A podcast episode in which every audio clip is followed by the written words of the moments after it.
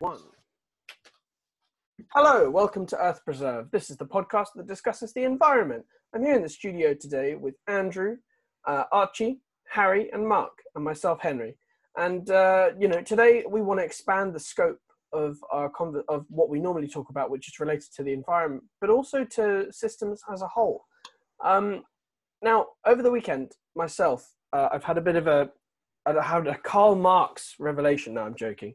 Um, but essentially, what I found was is I, I found uh, sort of myself drifting towards more leftist policies, thinking that that you know just a, a slightly better idea. And uh, before we uh, began the show, we were talking very about the NHS and, and systems, and um, in the UK, it's very much consensus that uh, of consensus politics that the NHS is, um, you know, it, it the NHS should exist it, it should be funded. We, we must have socialized medicine in this country because no elector, no electorate is ever going to vote in a party that wants to get rid of that unless there's some massive swing in public opinion for some reason. But Harry, you were mentioning something about um, the alternative to the NHS in the UK. Yeah, I mean, I, am no, uh, I'm no fan of the NHS, and I'm, I'm, not a great supporter of private healthcare either anymore. But uh, I, am familiar with the, the pro private healthcare arguments, and they largely center around the, the, observation, firstly, that everyone deserves as a human right to universal healthcare. Secondly, that the market is the most efficient provider of most resources. So it, it suggests that a, a, a, market, a free market, and I'll, i can explain if you want to why America is not a free market in healthcare, but a free market in healthcare with health insurance providers is the most efficient. It's the most efficient way of, of uh, giving people the the healthcare that they need. Um, but they can they can make it universal by basically granting everyone a tax deductible based on the cost of a mid tier or minimum tier uh, health insurance scheme. In other words, everyone will receive the money in tax deductions to pay for the healthcare scheme, but they have the free choice over which healthcare scheme they pick, which allows us to have universality and competition. Okay. Well, I've got. I, I don't know how well you know the the the study, but you seem well versed in it. Um, are you? Do you not worry that um, there will always be that privacy incentive to? Uh, there'll always be that incentive for the you know the poorest in a society who end up may not getting treated by private companies as the same as that as a private company's goal would necessarily be to profit, or would this be a privately owned company but owned by the government but ran autom- autonomously? Well, it's quite difficult to maintain a proper separation between government and, and, government ownership and sort of private management. Uh, I think countries that try end up with a degree of corruption in the in the infrastructure because profit motive plus absolute state power tends to be a uh, a bad mixture. I think China's state-run industries are, to an extent, a fair fair example. Um, but I think that when it comes to the poorest in society, um, people who propose this scheme still include some form of universal subsidy people under a certain income threshold, as well as a subsidy for people over a certain age threshold, and a total subsidy for people on uh, people under that age threshold as well. So 18 down and 65 plus is, is often, uh, you know, you, will still receive an insurance subsidy. I think, uh, Mary, Harry and Henry, uh, when talking about this, we can we can use the example of countries like Japan or Germany. I I know Japan's health system better, and it is based on private insurance, which is, or it's based on insurance, which is compulsory. But for low-income families and for those who can't afford themselves, the government subsidizes it. So I think you can get you can very much get a best of both worlds scenario where there's still some incentive um, to keep prices down because Japan has you know relatively low healthcare costs compared to countries with other other countries socialized healthcare but also has essentially 100% coverage and has one of the best, you know, overall rated healthcare systems in the world. I mean, that, uh, sorry, just I want to point out is that um, there are a lot of American hospitals um, which just have all of the state of the art equipment, all of the best beds, best nurses. You'll get a private room. So um, and listen, I'm not complaining that I want a private room in the NHS. I couldn't give a crap. You know, I could walk because of the NHS. I was born with club feet. Um, uh, but at the same time, it does seem that in some places in the US, the standard of of like the facilities, the infrastructure in the hospitals and in the in the care facilities seems to be so much higher. So, I mean, just something to observe there. Yeah, I mean, I've seen the data on this. Um, in the US, they have the the highest rate of private private hospital rooms per per patient uh, in the world, and they have sort of the highest cancer survival rates.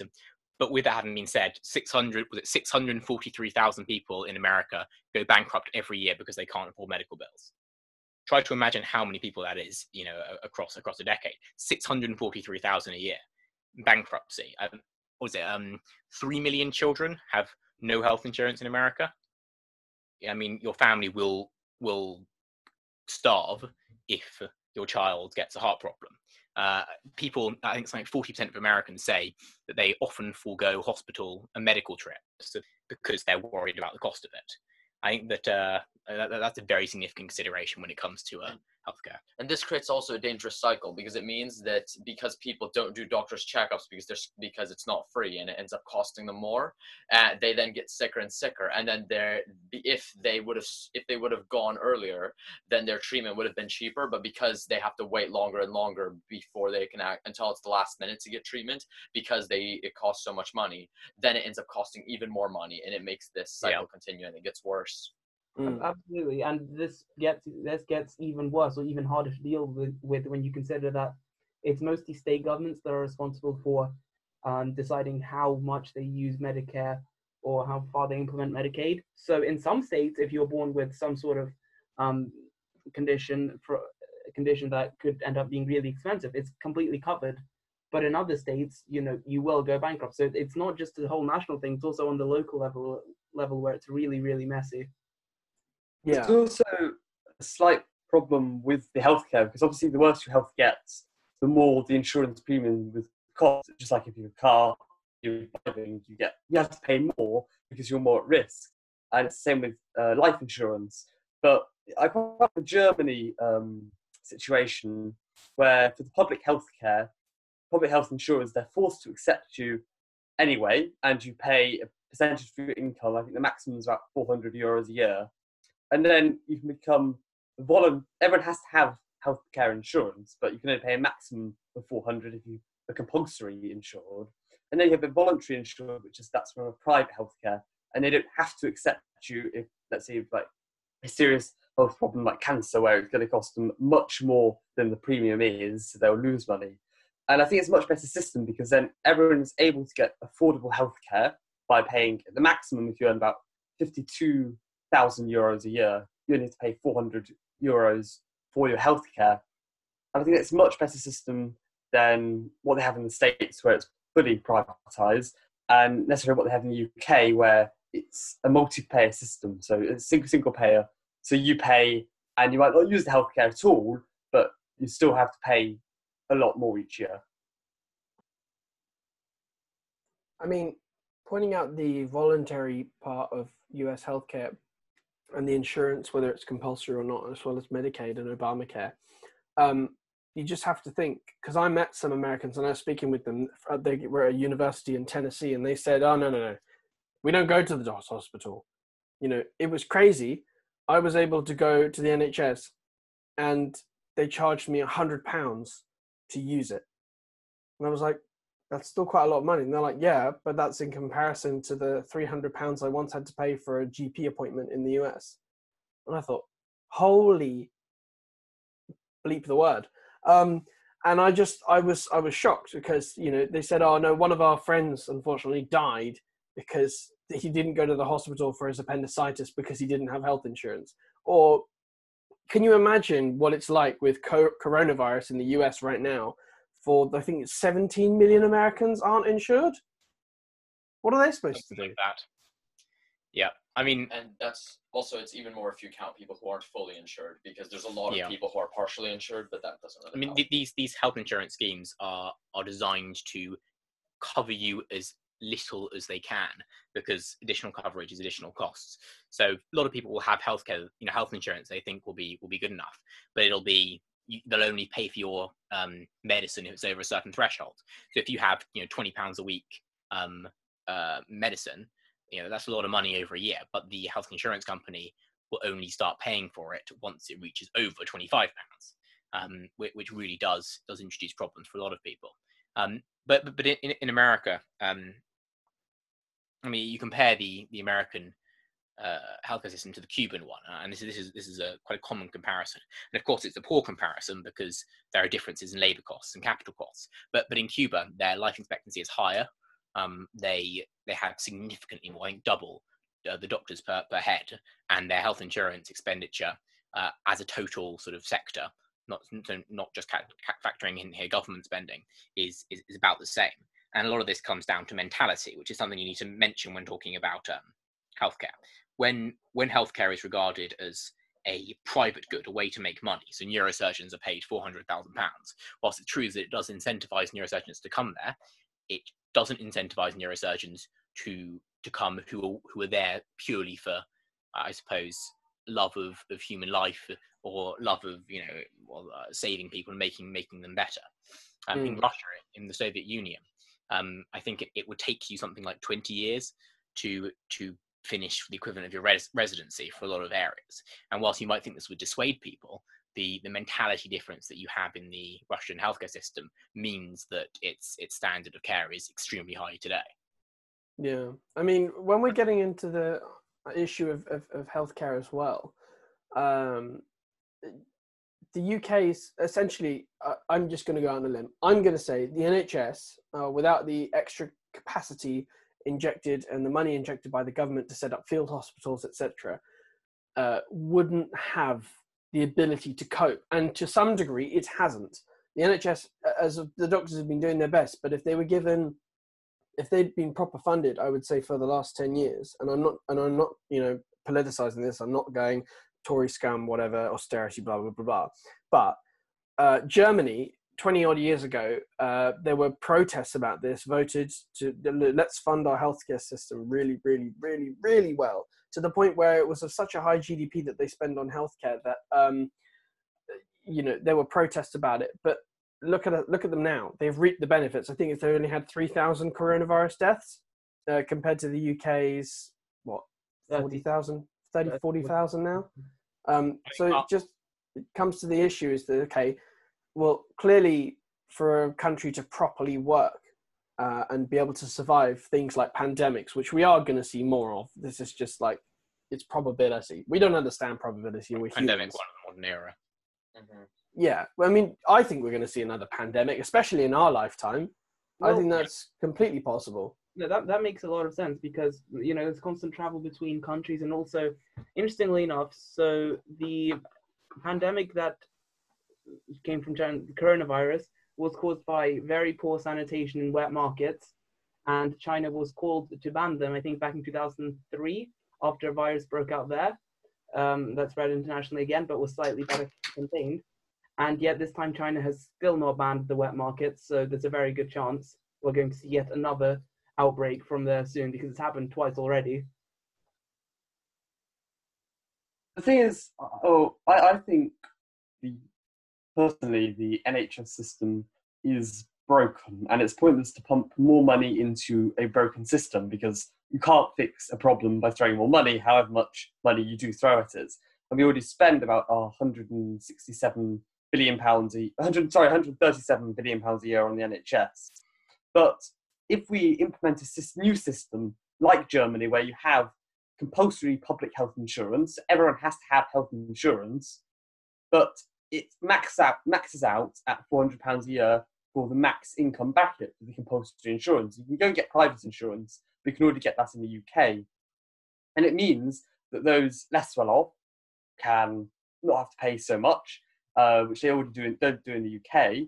But it means those who don't take it goes into a pot, and it's not come necessarily coming from central government spending, but it, a health insurance system I feel works better, even when it's like a public public insurance, and then you have private insurance as well as um, as kind of voluntary insurance on it.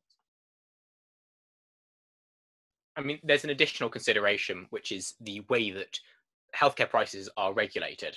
So I'm sure we're all familiar with, of the case of, of AIDS medication, where it was inflated 1,000% in America over over two or three years.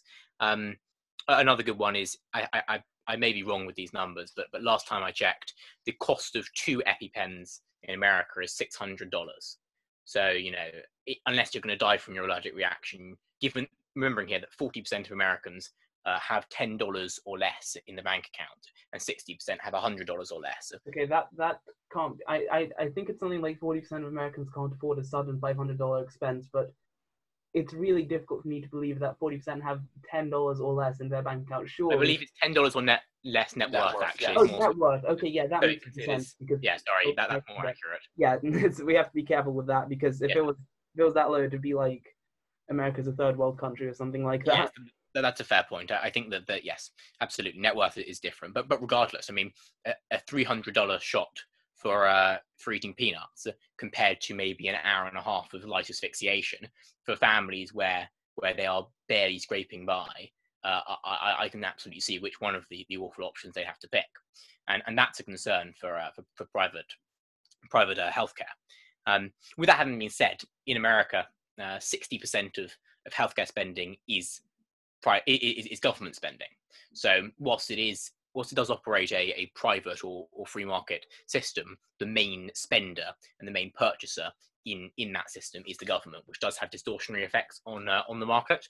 But but I think regardless, without um, some form of price capping or price negotiation, uh, probably better uh, from the government in, in a private healthcare uh, sphere, you'll end up with these awful AIDS and uh, and EpiPen situations.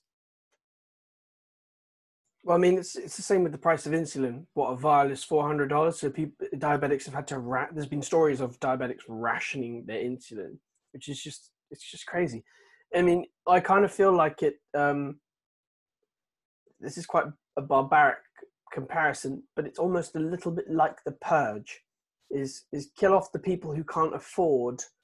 Uh, kill off, you're essentially killing poor people who have diseases, which are perfectly treatable and everyone in the UK who has diabetes gets their insulin. They don't have to ration it, and they don't have to pay for it. I, I, I feel it's a little bit discriminatory. That's that's that's a sort of horrific thing because when sixty percent of um, medical spending is subsidized or paid for by the government, it gives companies you know great opportunity to sort of make the most money they can out of the government because hey, it has unlimited pockets, like with military contracts.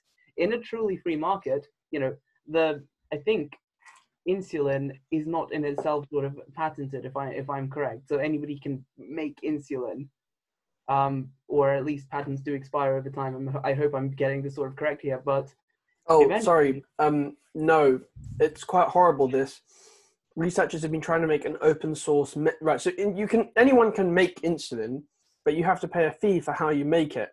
So, um, it's more necessarily that um, you you yes you can make your own insulin, but you you won't be able to distribute it um, because it's not insulin itself which is patented. It's the method in which you make it.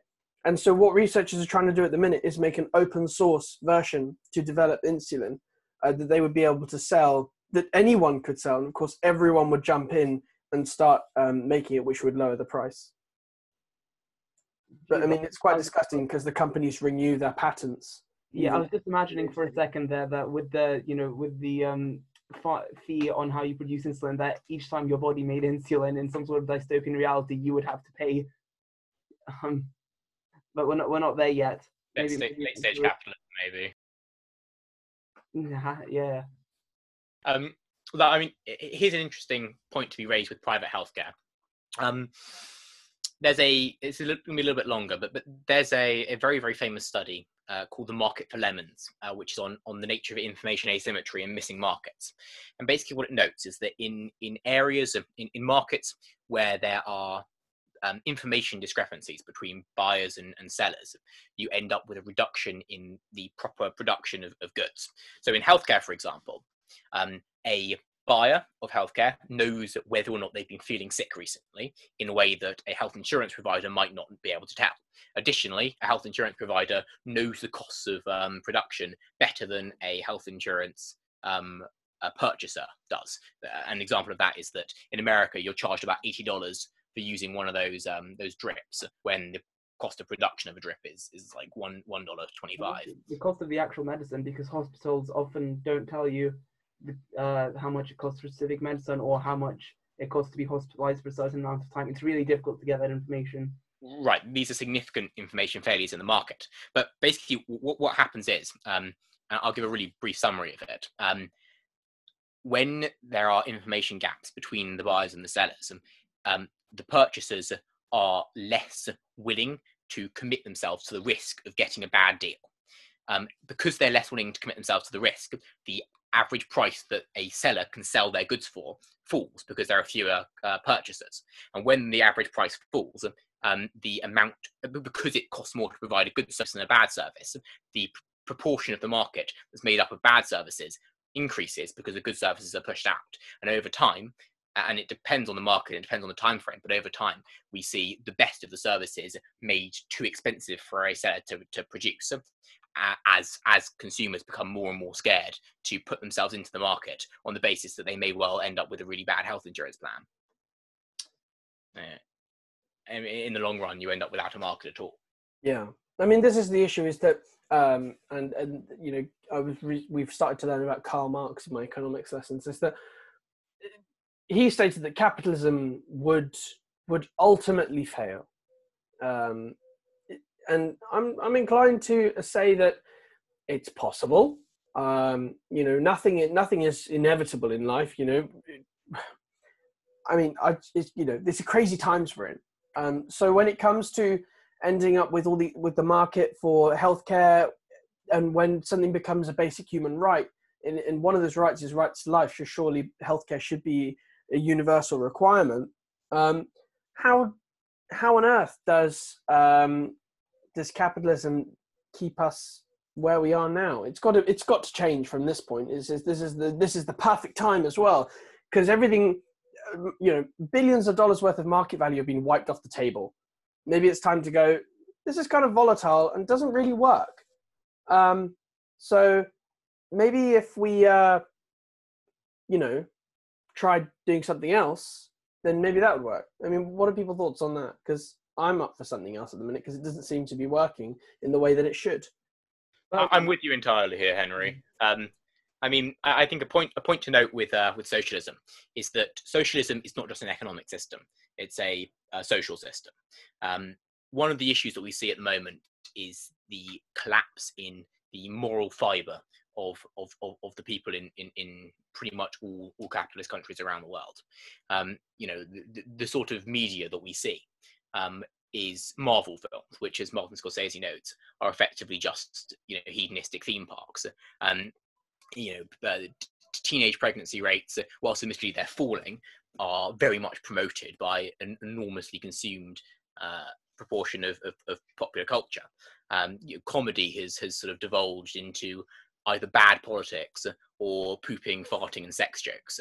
Um, under under proper socialist systems. And I don't mean, you know, uh, libertarian socialist systems. I mean the sort of socialism that understands that every person is a unit and that every unit builds together to create a stronger, wealthier, and more importantly, more morally uh, sort of uh, a morally better society.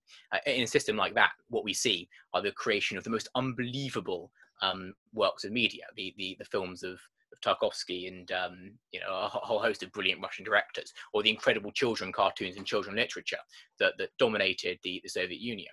Um, I really don't see anything like that blossoming in a country in which the only incentive is to latch onto people's most base passions. If a film director wanted to come out and produce a film that really spoke to people in a way that improved them, then they would never make any money. People like David Lynch, who produce very high quality films earn at the very most four million pounds, whilst Avengers Endgame has a budget which is what four times higher than the entire amount of money we spent on trying to combat the Amazon fires. I don't think that under a, a capitalist system driven by profit, we can have the proper movements towards a better society. Well, then I, I, I totally agree there. We won't, can't, like a film will not be produced if it does not get, uh, does not get views the film is ultimately there to make money under the system because the system is set up to provide profit for the shareholders, and that is generally what, the, what is viewed as eh, by the capitalist system as the primary purpose of a company. I totally agree with Henry that the system isn't working as it should because it doesn't seem in places to provide the care and let everyone in society flourish especially within the American system, where it's very hard to actually cross that socioeconomic divide between the class systems, and then where where your salary is is more likely to be based on where your par- parents' salary is. And I think it's much better in the UK where we have free schooling, we have free healthcare, and people find it easier to move between those barriers and kind of turn their life into something new. Mm. Um, I think we were talking. Uh, I was on Henry's uh, drive time show uh, the week. Uh, very, very enjoyable, and we talking about a new system. Um, oh, I can't remember who suggested it. It was a system based on human kindness to replace the capitalist system. Yeah. And I, I don't believe it would fundamentally work, but it, it is it would would be an interesting idea to look at different ways of motivating people to do work. Well, I mean that that's the that's the biggest problem because I would say a lot a large majority of our generation, or you know, just anyone on TikTok, they everyone's always talking about oh the algorithm, oh uh, the money you can make, people uploading content to YouTube, the people who go on Love Island, they're there because they want what is the sweet life, and everyone wants the sweet life. Everyone wants to have everything, and the sad reality is that not everyone can have everything uh, because that you know otherwise economic all economists everywhere would be out of a job because you know economics is the study of scarcity. And that is that is the biggest problem that we all face is that we all want everything and there isn't everything to have because it needs to be shared out. And at, at some point because and, and in that way we're all a little bit selfish. I'm not saying you know we're you know we're all horrible people. We're all very nice people. We can all have a chat. Um, we treat others with kindness. We'll we'll you know some of us volunteer but the, at the end of the day people are trying to try, trying to get everything and it is physically impossible. And a lot of people would prefer to do that in one of the easier ways which is going onto youtube and producing loads of content. Um, and i can safely say that us producing in this content it's not going to be like ultra famous one day because it is a it's a podcast on the environment which I would like to say it would be like being superstars, but again, there's not. It's not like it's a, a multi-billion-dollar industry as climate activism. Um, but at the same time, how we can't we can't sort of keep going the way it's going. And again, it, it, it's the question of how do you incentivize people to just work all their lives and then spend 20 years of it retired and you know at home or something like that because you know, it's just one of life's great questions. Is it's, it's the it's the rat race, and uh, you know, everyone wants to win the rat race. Whether you and whether you say you don't, or whether you have higher morals, it's just it's innate. Everyone wants to be it. Um, some people may be content at being not it, but that that's I don't know. I think Well, it's you say- innate. as they say, the grass is always greener on the other side. And it, it, people do, when people say, like, eat the rich, or we should take down the rich, or we should tax the rich, it's because they don't have that. Because once they have that, they would protect it because they don't want anyone else to have it. And there's always going to be a system, even have it a system based on human kindness. It won't necessarily work because there needs to be an incentive, because that's how I believe the human mindset is made up. And even Mm. before we had currencies and means of pounds or dollars or euros, you still had the original trading maybe in seashells or, or salt or trading vegetables for different vegetables. And money has only enabled us to say, well, I want a carrot, I have a cucumber, but the person who has the carrot doesn't want to trade for a cucumber. So I'll find something, it just finds something that matches at both. So I think that's how the system works. And it is a good system. We just need to increase, I believe, in slightly increased regulation on stopping giant corporate conglomerates taking over whole industry and unfairly damaging the consumer. Um, and also, mm, I, I, also kind of social responsibility of the company to provide a happy workplace. So maybe so people can enjoy their work because you put in from when you leave school or you leave university, you put in 40, 50 years of your life working to have the goal of retiring. But if you actually think about it, all of most of your life is gone just aim at the end goal when you should be enjoying your life as it goes along. Mm. And it's a system which needs to change uh, slightly because we need to just evolve and almost add to what I call moral capitalism. So it's capitalism with morals. So it's not saying oh, I must make money, so I'll kill 50 people in China because they don't want to do the work for me. Well, I'll kill 50 people uh, in, in the States at my low level work because I'll pay them one pound an hour because I want to get rich. It, it's you're allowed to get rich. You're allowed to have as much money as you want. I believe in lower taxation, but it's also making sure you don't unfairly harm any others on the way of going about it. I mean, if I can, I think there's an important point that needs to be raised here, and uh, it's one that should be considered every time we think about the rat race uh, or, or, or, acquiring wealth. And I appreciate that what I'm about to say will be a little bit cheesy, but mm-hmm. there is significantly more to life than the material. And I don't mean to say that you know there are some things that you can consider along the side of, of, of looking for money uh, or looking for a larger house or, or you know four or five Bugattis or 84 yachts or, or whatever it is. Um, I'm saying that money and the material is something that exists purely as a minimum for you to pursue a genuine life in pursuit of, of tr- transcendent wealth. Uh, and that, that's a very corny phrase, but it means a life in which you understand the value of beauty, or you raise children, or you fall in love, or you, you know, create something beautiful and, and valuable, or add to your community. I think these are the things that actually have any genuine value and everything else is just a tool to allow you to have the um, allow you to have the material circumstances that mean you won't die in in the, in search of them. And this is the reality. We're not in a position of, of post scarcity, and we never will be. But we are in a position where we have enough wealth in the world, enough resources in the world, to mean that every person has the minimum required material circumstances for them not to die. And once you have that, all that matters is the pursuit of morality and the pursuit of culture. And this is something that we we very very often uh, miss out on and when we think about the purpose of, of life. And it's something that capitalism will never be able to consider mm. because capitalism is only concerned with driving towards greater material wealth. And I, am not saying this is a bad thing, but there is a point at which um, the concern of, of, of the earth and the concern of every person should be towards bettering themselves. And I think that probably in the last 20 or 30 years, we've, we've reached that, that point, at least in, in the Western world.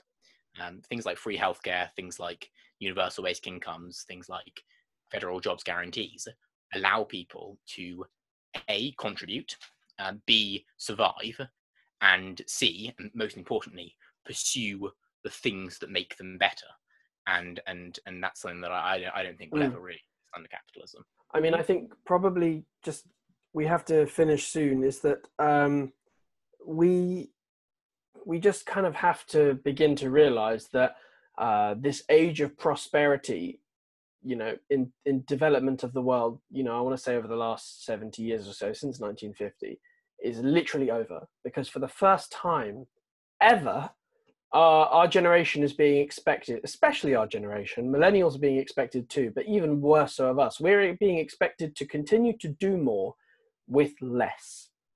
Um, you know, somebody said that to me today, and I was like, oh my goodness, he's totally right because um, it's totally true. You know, our incomes are going down relative to uh, what we want there's less jobs there's more expensive houses and the salary doesn't the salary doesn't relate uh, directly to what our parents did they could afford an 80,000 pound house in central london like my dad in the 90s i think i told you bought a house in peckham a whole house for 80,000 pounds and his salary was was 20,000 he paid it off in 4 years or, or 5 years or something like that because he had a, he put down a deposit as well. And it's just you know that's something to take note of is uh, that that our generation has it harder and the system that is that, that helps our parents is no longer helping us. So perhaps it's time for a change.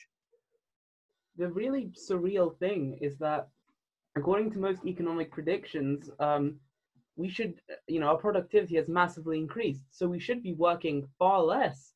But in fact you know we're working we're still working eight hours seven hours a day when you know our output is much higher it would be much higher even if we work for one hour a day. And that's why i'm a big fan of the whole uh, four day work week. Because if we are going to carry on with the system even in a transitionary sort of phase four four day work weeks yield fantastic results not only for workers mental health, but also for increased productivity as well. Microsoft tried it with their workers in Japan, and they Mm. had, I think, a 33% increase in productivity. And obviously, their workers felt far happier, especially in Japan, where everyone's overworked, even more so. I think that's, I think that's the way forward, at least in some, Yeah. in some aspects. Listen, we've had a really great discussion today, and I'd obviously love to keep it going longer, but our time is unfortunately over. Big, big boo. Ah. Um, this has been Earth Preserve Podcast. I've been in the studio today with Harry, Mark, Andrew, and Archie, and myself, Henry. And uh, please do tune in next week as we'll be back. Thanks very much, and we'll see you next time.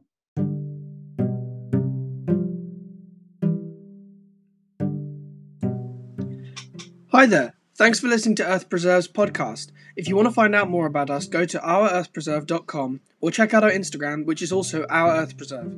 Thanks for listening and do tune in next week.